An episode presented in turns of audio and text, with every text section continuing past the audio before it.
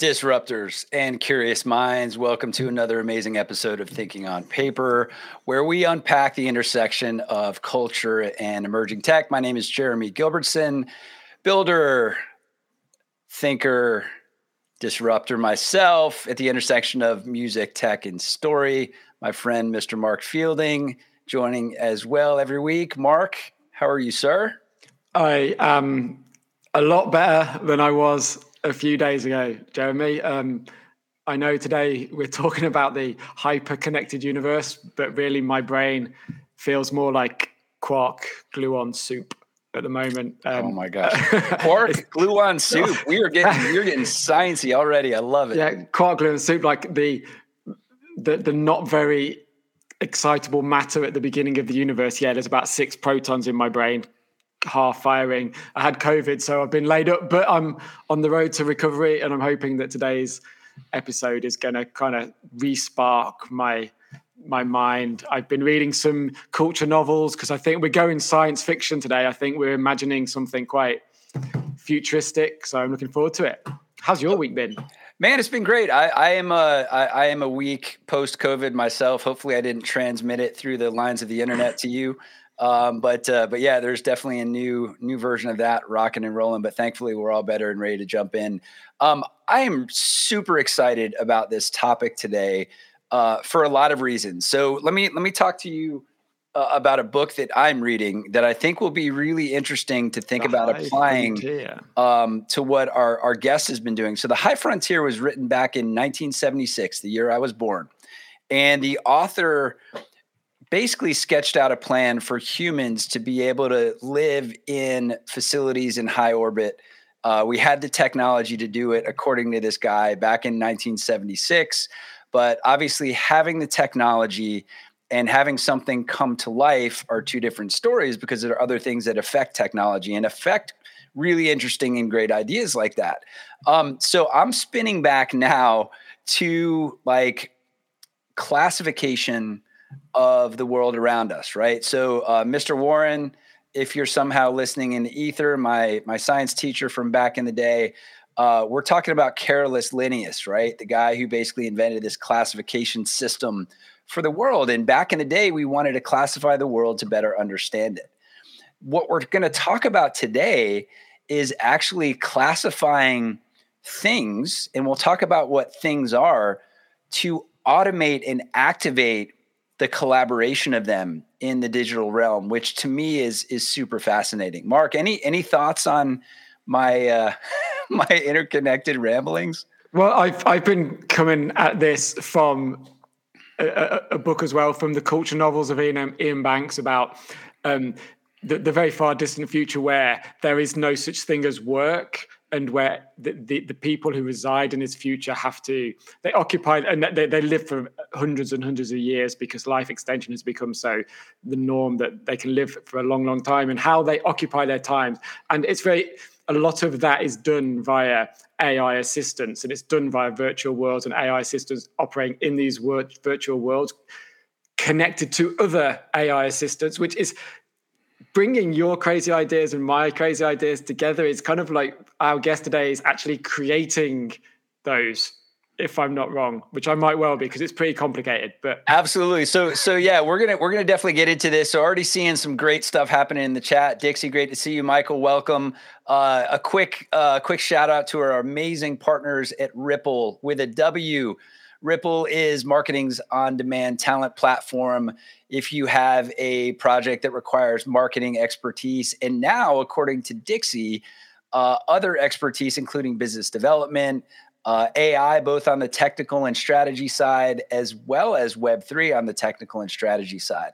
So, um, we, Mark and I, are actually both on the platform as solopreneur, freelance uh, contributors. Uh, they're a great platform, super easy to use. Big brands like Delta, Equifax, AT&T, and others are using them. Dixie's always very active in the chat. If you have any questions about what they're doing, uh, I would check out W-R-I-P-P-L-E.com.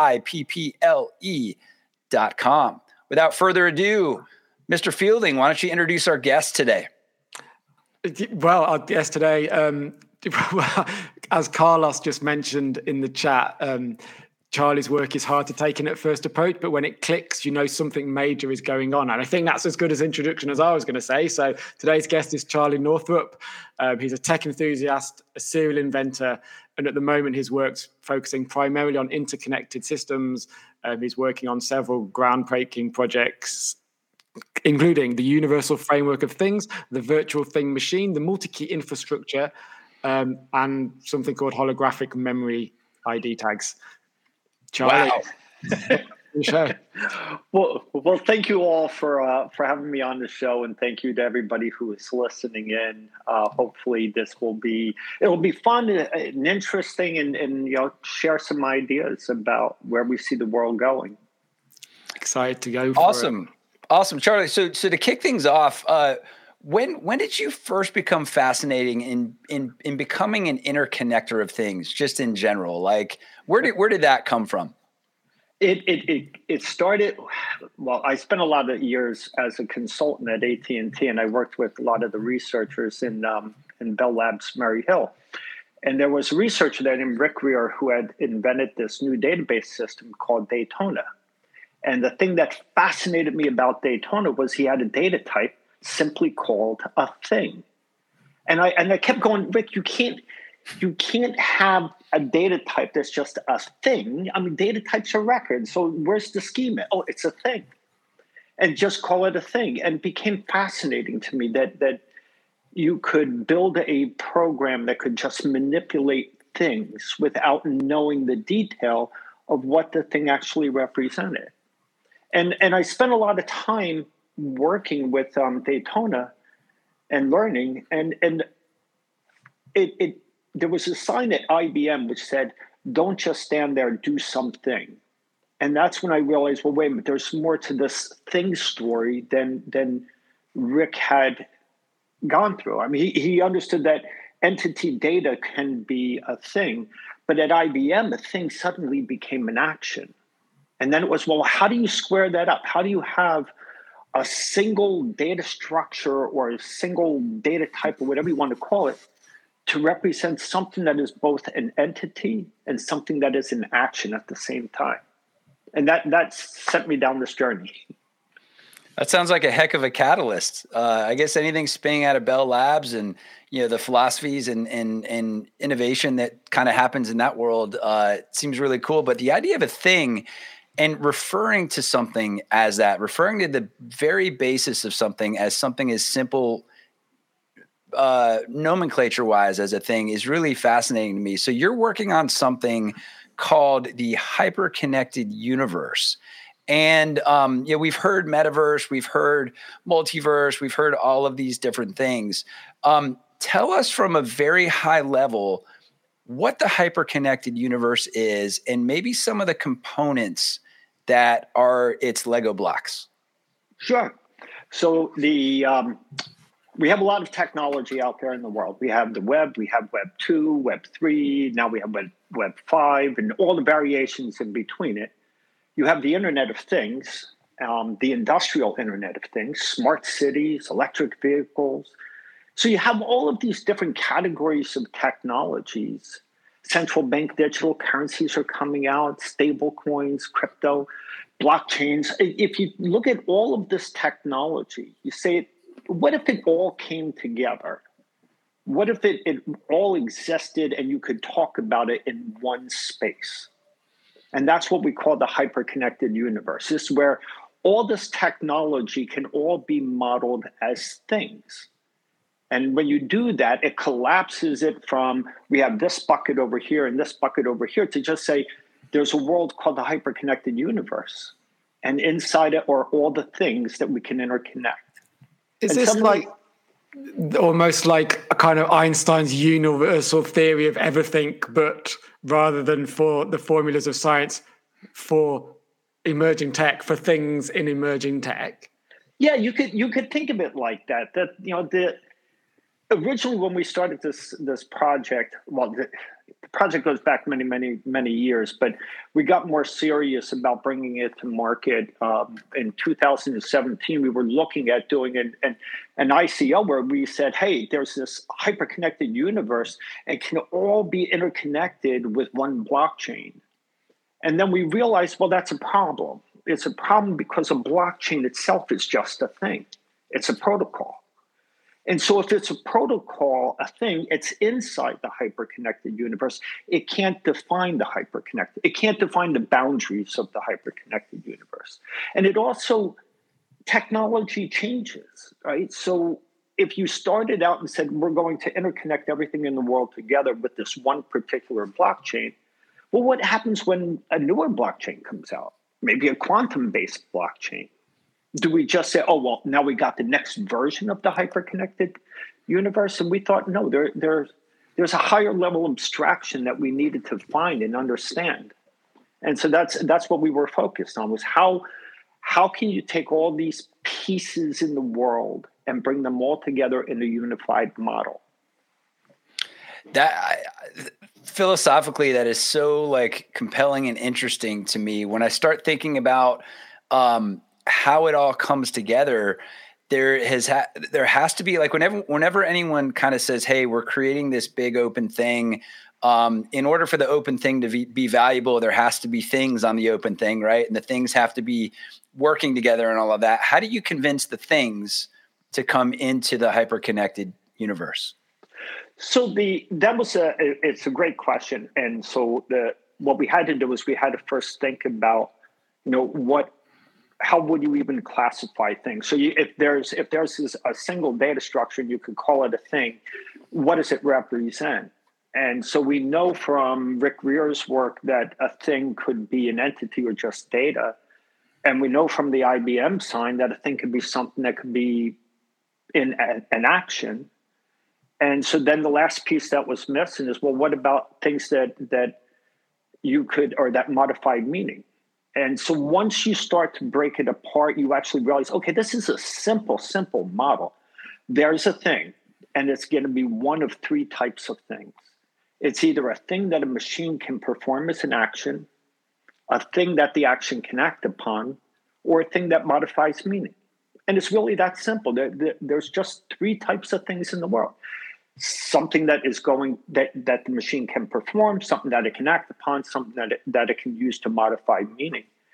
And you realize that what you have there is the the basis of things that represent a vocabulary. And that brought us down this this really amazing journey that well if i have a thing and it's something i can do as an action and i have a thing and it's something that i can act upon then there's a natural graph that forms between these two right? So if I can create one graph, I can create thousands of graphs. And now we can interconnect them all and say, we have a graph which basically represents the vocabulary that a machine could work with, right? The machine, if it could understand what the word open meant, and if it could understand what it could open, things it can act upon, well, that's a graph. That's just a vocabulary. And then you say, okay, well, if I can build a vocabulary of things, then I can extend it and say, well, there's other things which represent the basic knowledge, right? The a priori knowledge, like facts and figures and illustrations, and you combine it all together, and then you have a digital brain. And that sent us down a very, very long journey with many, many rabbit holes that we had to jump down inside just to explore and understand what is the implication of that? What if you could build the equivalent of a digital brain inside a machine. And inside that brain was the vocabulary that the machine knew. Now, this seems like that's not that hard, but then when you add the word learn, right? Learn, it's a thing a machine can do. What does it mean to learn? It means add something to the graph. And suddenly you realize, well, the machine's vocabulary can change. And it isn't just a, I, am learning about new nouns or new you know, new new ideas, but I can actually learn new words that represent things I can do. And so, what would be the implication of that? Could a machine have an existential crisis, for example? You know, could you build a vocabulary into a machine? So I got a thinking vocabulary, and I'm using my thinking vocabulary. And what happens when I can't perform any more useful work in the world? I'd suddenly have an existential crisis. What am I supposed to do? And could a machine actually go through that sequence? Could you build a machine using off the shelf parts in this very, very simple model and end up with a machine that, that could have a, a complex? and the answer was and the answer was yes you you we could in fact do that that was it was fascinating to explore but there was there's no reason that couldn't happen it wouldn't be a it wouldn't be a complex or a, a, a, burnout in the same way that we would experience it though would it not have the tools to very quickly see that existential crisis coming and act well, it would go. It would go. It would go by a motorcycle or a '74 Bronco or something, right? no, but but when you think about it, it's like okay, it, this is back in 2017, 2016 timeframe. So we were looking at this and we're going, okay, so let's. There, there's somebody who has this really cool patent on solar panel collections, right? So it's basically they put a solar panel on the roof and they can charge up a battery, and then based on the usage, they decide when to sell the excess capacity back onto the grid and make money and they get paid in a micropayment. The, the homeowner gets paid in a micropayment from from the utility company. And we thought, what if you put an agent? What if you put one of these digital brains inside the solar collector? What would be the implication? Well, you could say, okay, hey, digital brain, we're going to teach you that your job is to collect solar panel, uh, solar energy, put it in the battery, and when the homeowner's not going to be there and it's a bright sunny day, take the excess capacity, sell it back on the grid, but what if what if the agent, this digital brain, what if this agent understood the concept of money? Could the agent say, I'll sell it to the electric company, but they got to pay me in in a Satoshi? And I'm going to take that Satoshi, and maybe once I get two or three, I'll give something to the homeowner, but otherwise, I'm going to keep it for myself. And could this digital brain decide that it wants to make money? So basically, it's saying, build a digital brain and allow it to perform useful work and get paid for doing useful work.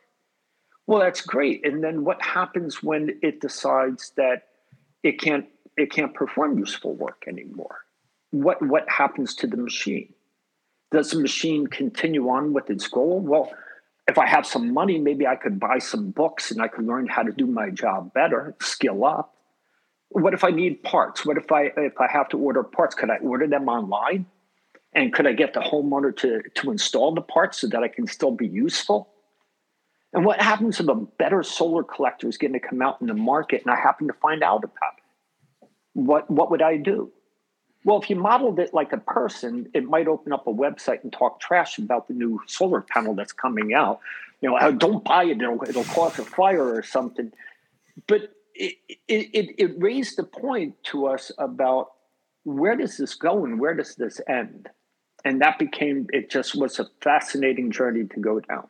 Well, you, you're sparking some fire in the chat, Charlie, for sure. Thomas and Carlos are already talking about the this the application to the boundless universe in general, and then like what happens when these agents actually figure out that they have a desire to learn right? What if that folds into right. the equation? You know we all the reason why mark and i are on this on the show and probably the reason why you're doing what you're doing is we have an insatiable curiosity to understand things in the world. I mean can that be activated?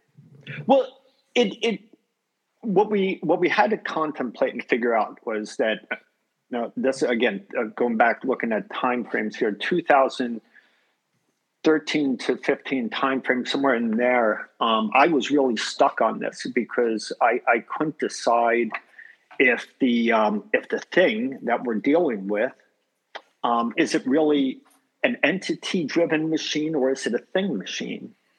And I was stuck on that for quite a while. And I, I finally I asked my my middle daughter um, about it and said, "Hey, you know, Brittany, you're you're studying mindfulness and, and um, psychology so teach me tell me what, what is consciousness. And she said well it's all the things that you're aware of at a moment in time. And that one statement was enough to send us down this this really cool road of being able to understand what it is that we're trying to build. But then the next question came up well are you trying to are you saying that you can build the equivalent of human consciousness and the answer was just no, no. They, I mean, it took a, it took a, a while to figure that out, but in the end, the answer is no. There's a very good technique for doing human consciousness and it has nothing to do with machines. So if you're trying to, then, then it was, well, what are we actually generating? What are we creating? And according to um, John Searle and John McCarthy's argument that they had over, over consciousness in machines, Searle argued back that the best that you can do is you can observe it. You, as a human, a causal observer, you can observe what you think is human consciousness because it forms inside, it's intrinsic to nature, it forms inside your physical brain. So the best you can do is you can observe it. And if you can observe it, you can create a model. And if you have a model, you can create a computer implementation of that model. So what you have ultimately is just an implementation of a model that somebody created of something that is intrinsic to nature. So you never have the original thing. And and that's when we we realize, okay, that's beautiful and it solves and answers that portion of the question except nobody talked about the corollary, which was if you can't build if you can't build human consciousness in a machine, which you can, then you can't be limited by it. And that just reopened a whole bunch of doors for us to go down and explore. Where did you go?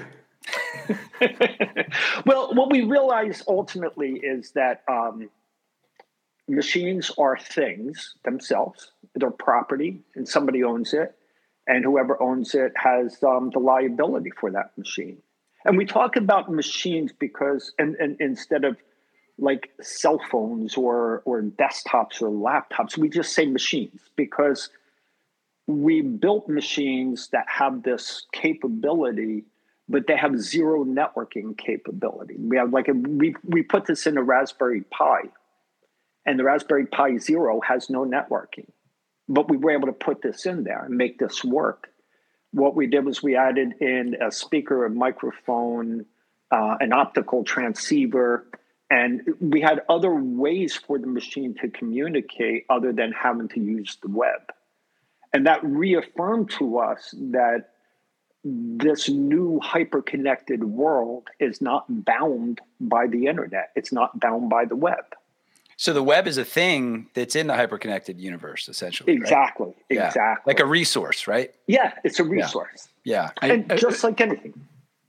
A major resource or just a bit part bit part player in a how big is its part in the tapestry of the multi-connected hyper-connected universe? You'll never re- it, the view was are you trying to build something to compete with the web and the answer is no right the web has we've spent so much money building out the web and so much effort has gone into it. And it does an amazing job. It has its limitations though, right? When when it was designed as a client server architecture, one of the things we realized early was you, Mark and uh, Jeremy, you are not members of the digital web itself. You're not members of the web you are represented as a client stuck inside somebody's domain at any given moment in time. So you exist in their domain, you don't exist in the web, right? And it's it's just that's the way the web was built. It wasn't built with a membership or a citizenship model. It was built exactly like that. It was a document sharing system in 1990, 1991. You just used it for documents that had no state. 1997, they added state. They, it was around that time, I mean, a little bit earlier. Um, uh, the original um, Netscape had some state built into their servers, but it was stabilized and, and um, uh, clarified as, as a standard around 1997. So to me, that was Web 2. You had Web 1, which is just document sharing, no state. Web 2 is when you really had state added to to the web and it turned it into this amazing e-commerce platform and we all witnessed the end of free right suddenly nothing was free you had to you became the product you had to enter in your email address and a password and you became the product that's that's what you got you know how they monetized the effort and and so that was web 2 and then Web 3.0 was supposed to be the semantic web. That was 2007 ish timeframe. I, I, I'm not positive on the date, but the W3C was trying to, Tim Berners Lee was trying to come out with Web um, 3.0 as the semantic web. And then that changed again in what was it 2014ish timeframe. Gavin Wood, um, when he brought up the um, the Web three as um, Ethereum, you know, like smart contracts and blockchain. And then um, we had Jack Dorsey come out with Web five, you know, as as an alternative. But what you see in that in that transition between Web two with state and this idea of of a next version of web was that suddenly you you could have an address and you could be represented inside this digital world. And so it, it was starting it's like that breakthrough of client versus server to suddenly know i have a stake in the world. And my stake in the world is this digital wallet where i have my addresses for a blockchain you know the public addresses and the private keys that i manage but it didn't have agency yet and so once you start adding agency and you start adding a place for you to store and access your stuff, well then then the world changes. Right? Because you get to drive that agent and tell the agent what to do. And and what we'll see is that social media will change forever. I, will be able to take a picture and tell my agent, hey, agent, share this with my friends. And it'll share it with my friends and only my friends. I don't need to go to a social media website anymore. And I think that that's when you start to see the world really begin to change. Right. And the thing the thing that this all points me to is I've always thought like to to to participate in a in a in a meaningful digital existence, you yourself have to be a digital asset in a way, right? Yeah. A quantifiable digital asset that's able to interact with other digital assets and and automate things and that that sort of thing. Um, I want to I want to illustrate just so I understand the concept, right? Of of things and digital brains and agents, right? Is is the brain an actual good analogy for this? And the reason why I ask, like, if I'm an agent and Mark's an agent, of a digital brain and we are we are directed to communicate with each other.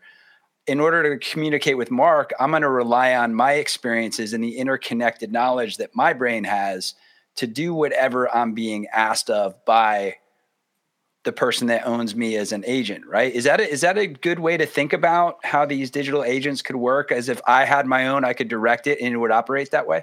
Yeah, the the way to think of it is that everybody would end up having their own version of of a, a, a digital agent, an intelligent agent that works just for them. Essentially, but, like a very excellent version of um, whatever that woman's called off Amazon, what and it, Sirius, Sirius. Essentially, an AI assistant is the the term of the day, isn't it? Is that what we're looking at? But obviously, on a much more cerebral level. Yeah, I think that's it's a fair way to view it. Is to say that I have an agent that works just for me in the digital world. It's like um, who was it? Um, uh, everybody should have their own Jarvis. That was Mark Zuckerberg's comment and and equivalently we're on the same page. Like i understand what he's saying there. He's saying that everybody should have an agent that works just for them. But in in the corporate environment you would say i want to build that super you could think of the agent as like the super app in a way right? To say that it, it can do anything and everything for you and so everybody wants to own that agent and say that all the agents, all these super agents, they all belong to exactly me. And we view it completely different. We say that the super agent or your personal agent, it belongs to you. It doesn't belong to anybody else. It's your agent. And you should have you should have the ability to say, I want my agent to learn about X because I'm I'm interested in X and I should be able to say, well, I want my agent to learn about why because I'm interested in why. And the two agents, even though they're, they're independent of each other, they should be able to evolve differently. And you can only do that if you own your own agent, if you have if you have the right to derive how that agent is going to evolve. Is this where the Charlie. identity keys come in? Yes, because the only way so I can have my own agent and I can tell my agent to use available resources like the web. And my agent could never talk to another agent in, if that's what I wanted. It's my agent. But if my agent meets your agent, they need to be able to exchange an identity key so that they can identify each other and know how to talk to each other securely. And you think about it, Mark, when when when you look at identity, there's this idea of how do I identify? That's my own personal view thing. But then I have identifiers that are applied to me. And identifiers are applied to me by people in, in society so that they could they could identify me as one of any number of other people in in that society. Uh, your your first identity is a gender. Your first assigned identifier is a gender neutral entity. It's called baby. You're simply the baby. And then when you're born, you're typically assigned a gender identity. And then you're assigned a hospital bracelet identity. And your parents would assign a name to you and then your your name gets registered in the U.S. gets registered in the county, and they assign a, a uh, birth certificate identifier to you. And so you get all these identifiers that are thrown at you. So you can't escape this idea of issuer, holder, and verifier. Somebody issues an identity, you hold it, and then they have to be able to prove that it really is you. That that doesn't go away. I don't see that going away, in, even in a hyper-connected universe. Charlie, we are getting some amazing chat interaction here. I thought I'd pull up some pull up some questions. Um, Heather asks, "How would we interact with our agent? What does the interface look like?" So it's it, Heather. It's an awesome question, and and we we explored this. That you know, is it a text based interface? And the answer is no. Uh, it could would would we be able to talk to our agent? Well, yeah, we should be able to talk to our agent because how you what language you use um, what words you use all of that has to be ripped apart and parsed by the agent so that the agent can interpret it but as long as the agent can form that idea of what is it that heather is asking me to do as long as it can form the idea that's what matters because it has to say huh let me listen or let me read let me eh, get some input if i can understand what heather is saying then I can contemplate well, what does that mean based on everything I know? And if I can contemplate what it means, then I can figure out what am I actually going to do in response to that. So Heather, think of it like when you like I use this example a lot. Little you, you teach your kids, hey, you know, we finished up dinner, grab the dishes, take them, uh, put the scraps in the garbage, and put the dishes in the sink. And so we give the kids a, this a, a directive that we want them to do, and then our kids typically would think about it, they'd contemplate it. Do I want to do that? Can I ask my brother or sister to do it? Can I ignore it? Maybe pretend like I didn't hear? Or should I actually do the work? And so your agent has to be able to do that same thing. It has to be able to contemplate what is it that's being asked of me based on everything I know, and then go through a sequence of steps about whether or not it should actually do something, figure out what it's going to do, and then do it.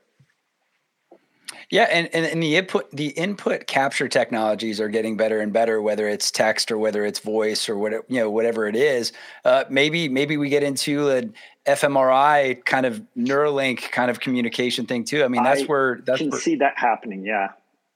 Yeah, Heather, great question. We have we have another awesome one um, here as well by uh, Vridi she uh, talks about the um, you know self governance, how human self governance. What are your what are your thoughts on this and the risk of it with this model? The, the model is a fascinating model in the sense that I can control my own agent. The question is, when my agent has to collaborate with other agents, what happens, and how does that work?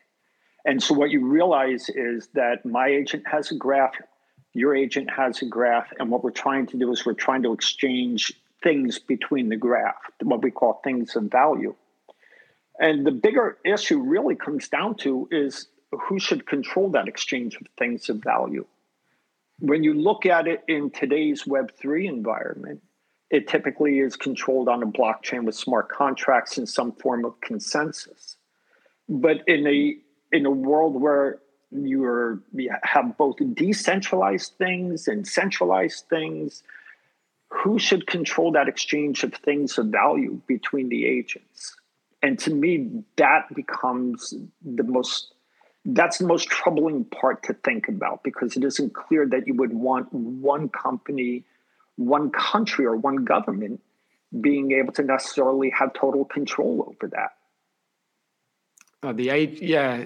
Well, going back to what you said a, a, few minutes ago, is like, how do you make it that they don't, and that the agents are owned by by the individual?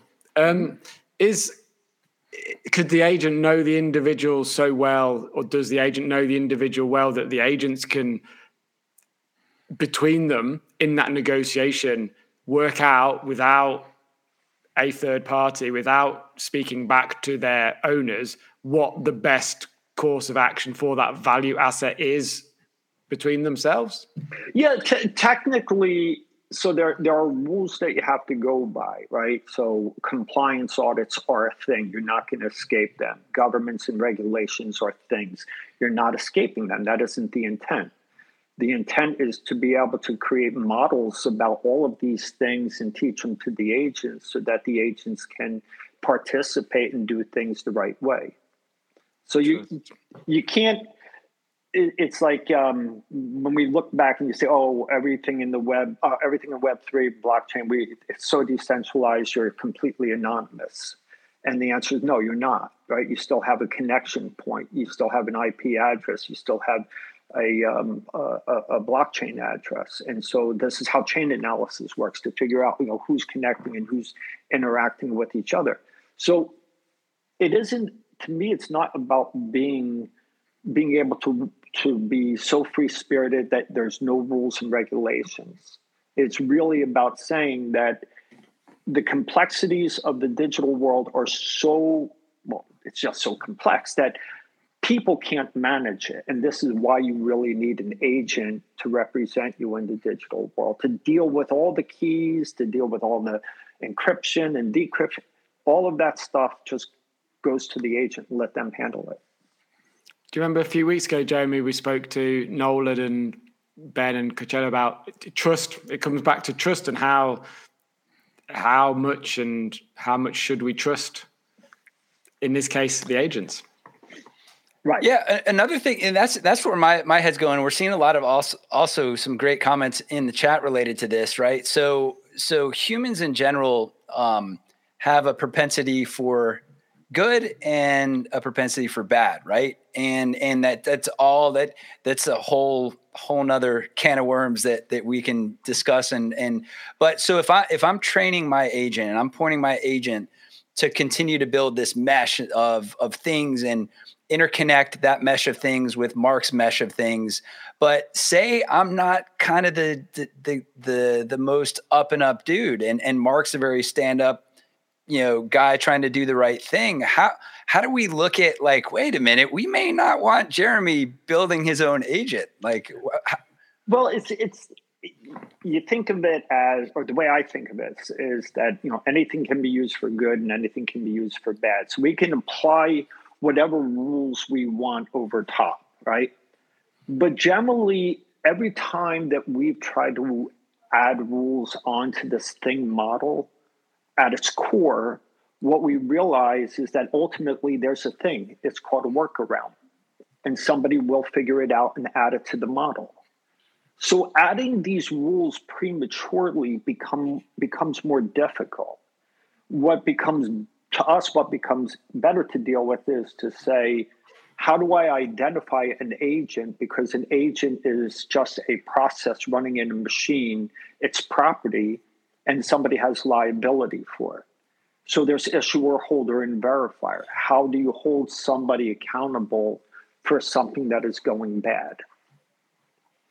Yeah, so here's a great example, and there's an awesome question in the chat I want to get to right after this from Thomas. But uh, Charlie, so let's say let's say I'm doing something, um, you know, ne- nefarious with my agent that is causing causing massive ripples uh, not with a W, with an R, uh, ac- across across the hyper connected universe. Um, and, and, and I ask this question because a lot of our balance, Mark and I talk about this balance between hierarchical systems mm-hmm. and emergent systems, and and what rules the roost. But in that, how would you answer that in line of that hierarchy? So I, I think of the world um, as if the agent is representing me, uh, I am I'm a citizen of New Hampshire and a citizen of the United States, and so um, I have rules that I have to abide by, right? And and that's not going to change. So there still is accountability in that you can't if you misbehave or do things that are wrong um, you, you would still ultimately be held accountable. Yeah. And those wrong things are almost more trackable in this hyper-connected universe than if you did something outside of it. I think so. It's kind of I, I read a book by Katrina Pistor called um, the the Code of Capital, and a, fascinating book about about how law uh, actually still applies and how lawyers help to say what are the laws and how how far can we go beyond them? You know to push those boundaries um, but ultimately it still goes back to everything is based on the property law. And so when you think of it from that context you know this machine the this agent that you have it is your property. And so you have liability. I mean, there's there's a thousand questions that still emerge, like you know, well, who actually taught it to do that. Did you teach it or did it read a book? You know, how did did you have enough control over that machine in the first place? And these are all questions that'll I mean they're all all things that'll have to be figured out as you go along. But ultimately, in like if you were to wrap this up, yeah, I would say that the world is headed towards this idea of a hyper-connected universe we we see it with the web we see it with mobile apps and cell phones and how their cell phone providers are, are kind of trying to keep you into their particular digital realm but people still want to move across digital realms. In the us you're not seeing the super app formation that people expected to see. There's a wall street journal article today saw it um, Dr. Uh, Funk had, had posted a, a, story about this Wall Street Journal article on the, the super app. How come it's not taking off? And to me, part of it is exactly the problem. I don't want another app that's controlled by another company. I want an app that I can control. Yeah. I've got, you know, 50 different apps on my smartphone. Why in God's name can I just bring them all together and just move stuff between them? You know, that's what I want to make it so that I can configure. I can say, I want to connect this piece with this piece. I yeah. want to move data from here to there. So it's essentially me saying, I want an agent to deal with this stuff so I don't have to. K, K, KY, KYC, that'd be a KYA, know your agent, know your avatar. Jeremy, to your observation just a minute ago, I wonder increasingly what isn't in the hyper connected universe. So, I mean, how do you get away from it? There's, from the way that we've been talking, you have to go into nature, otherwise, you're in it. There, well, doesn't seem much on the outside. It's like the what's on the edge of the universe, what's outside of the hyper connected universe. Well, the because of the way the model is set up, um, the the fun part is that anything in the digital world is already contemplated for because it's just a thing. Yes. And in terms of people, anything that you can think of is the thing, even a concept. It's a question of how good can we model those things and be able to teach them to the agents. And that's sometimes the models are going to be perfect and sometimes you're just going to be just adequate and other times you're just going to be completely wrong. You know and and so that's what you end up with. You end up with just like a person a person is not perfect I wanted Charlie. I'm my mind's blown, and I'm so energized by by this concept and this idea and and i want to be clear to the listeners too I, have read a lot about it and and this is this is beyond the- theoretical like charlie you have you've got some some patents and some some things in place that that are you're, you're turning this theoretical into actual how are you can you share any of those things as kind of a, a, a wrap to the discussion and sure we um we start i started this project like I said, many, many years ago. Um, we filed our first patents, I think it was 2016. So we have a pretty early priority date on these, which is important for us to be able to uh, continue to develop it and, and explore where it goes. Um, there's about 700,000 lines of code um, involved in it so far. Um, the next step was that I can build this graph, right? And I can put things in the graph and I can argue about what these things are. There's this thing such that there's that thing. I can talk about that and I can explain it without identifying what these are. But in order for these two things to become linked together cryptographically, it requires an underlying infrastructure of keys that are cryptographically linked. So you have words, human words, and then you have keys. And the easiest way to think of this, Jeremy, is in the web, we have domain names, right? They're words. And the domain names are translated to DNS um, IP addresses, right? So we translate from one, which is the human friendly side, to the key side, how things are, where to find things. And so we built a key structure that we call the multi key infrastructure, and it's just keys but they use the words that people use in order to figure out what are the right keys to find the pathway to, to interconnect everything.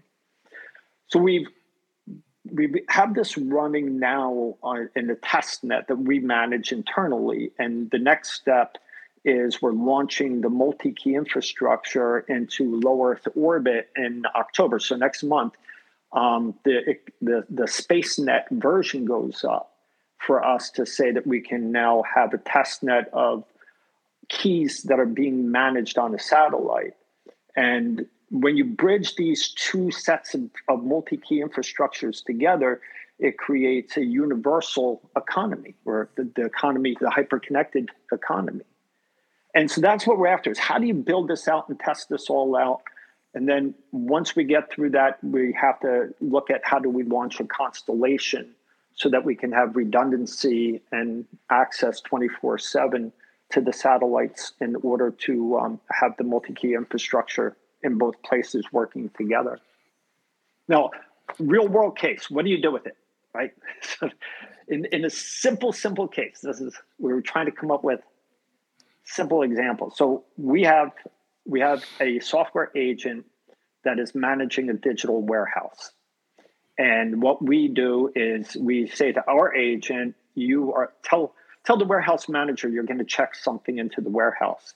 And so it moves a digital asset from that the local agent has over to the warehouse, gets stored at the warehouse, it's encrypted, and you get back a warehouse receipt.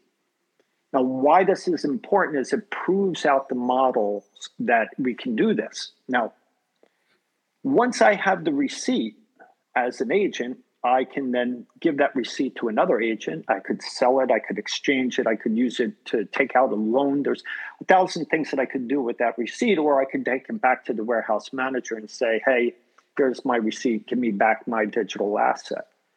And so this becomes kind of fun and fascinating because technically the local agent can say to the warehouse manager, create a custodial agent over here, and I wanted to manage a Bitcoin. So tell me what address I should send the Bitcoin to.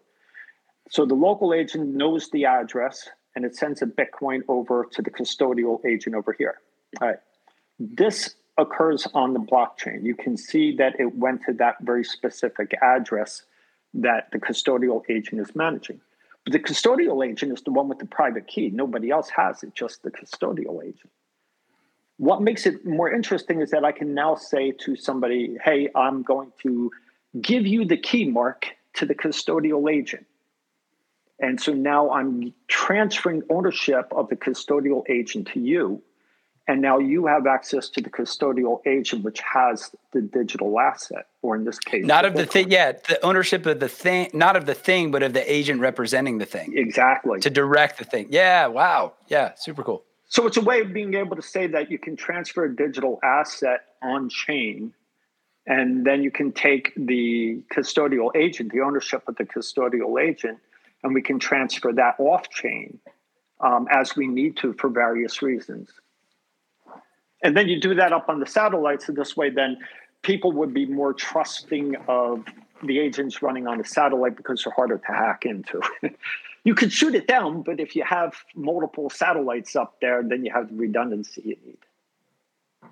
There's so many different pieces and parts that that go into this big vision that you are actually making tangible strides to to pull off. It's it's it's amazing and wonderful because a lot of big ideas too, like going back to going back to my book, the guy that wrote about the fact that we could have uh, we could be living in space in 1976 and had the technology to do it, but we didn't because it was it was too big to undertake, right? It's too right. big of an effort, right? This is a really big effort, Charlie, and I commend your your your ability to kind of pull these things down into building tangible things to get there. And I know I think we have to have another follow up on this, Mark, yeah. because like I want to stay in touch with how this stuff is happening, what's going on. This is a good precursor of what the hyper connected universe could be. But um, where can people find out more about this, Charlie, and more about you and if all of that? People can absolutely connect with me on LinkedIn. You can follow along. I generally post about. I mean, Mark, I, I have to admit, many times I was posting about Web three, and I kept trying to say there is no Web three, there is no Web three. You have the definition wrong. It keeps changing, but and eventually I realized that I was wrong because there is something called Web three. Um, it's just that Web three is a thing, and it's inside the hyperconnected universe. And so you want Web3, you want cryptocurrencies, you want these uh, these blockchain solutions. And there's some amazing work that's being done out there. I love following Keir Finlow Bates. He's, his work is just, it, it's just fascinates me. He's a mathematician. If you don't know him, follow him on LinkedIn. Another person I'd love to follow is um, Samson Williams because he talks about this, uh, the space economy and this is where we realize, Samson once said, there's no drive up ATM in space. And I thought, wow, he's right. So what we need is we need a digital warehouse on a satellite. And that's where we got the idea from, just from, from talking with him. So I love talking to people because I, I get new ideas and I'd love to, uh, to be you know, free and share what we've learned so far with other people and see what they think. Amazing. I think too, Mark, my brain goes to like there are a bunch of thinking on paper guest alumni that we should pair with Charlie for for future episodes to have have some fun roundtables. But we are unfortunately uh, over and out of time. Um, Charlie, we we I think we're going to try and try and do this again. Very fascinating. We'll post a follow up. Mark does some great uh, post show write ups. Uh, a little bit more uh, of a thanks to Wripple with a W, Dixie in the chat. If you have any questions about Wripple, these are your real life marketing agents, if you will, right? So if you need marketing expertise to augment your team, uh, they're the folks to check it out. Great platform, www.wripple.com with a W. Uh, Mark, any closing thoughts on your end? Yeah, I'm just going through the chat, and there's some really, really interesting observations. One that I see is uh, Vritti um, and she wrote about the goals of these models and systems should be to improve human thinking and development. And it reminded me last week I was speaking to someone from Harvard about AI and students, and he said something very, very similar along along the very same lines. It was like we've got to be careful of using these tools to to increase critical thinking, to make critical thinking better, and not use them as a a delegation process for creating thoughtful arguments and thinking about things ourselves. And I think that having someone like Charlie thinking about these solutions, aware of these incredible, powerful obstacles that we need to overcome, is, is we're going in the right direction at least. Yeah, I, may, I totally agree. And Charlie, if you have some time after the show uh, to jump into the, the chat thread, I think there's some questions for you that uh, I think would be fun to get some interaction going. So if you're open Absolutely. to that, I would love it. Absolutely. Yep. Amazing. Well, thanks for joining, Charlie. This was a pleasure. I can't wait to do it again. Mark, always great yep, to see you. Again. Thanks again to Wripple. Check us out on uh, thinkingonpaper.xyz. All these episodes are on YouTube and Spotify. Thanks for joining, guys. Really great to see you. see you Appreciate all the interaction. See you soon.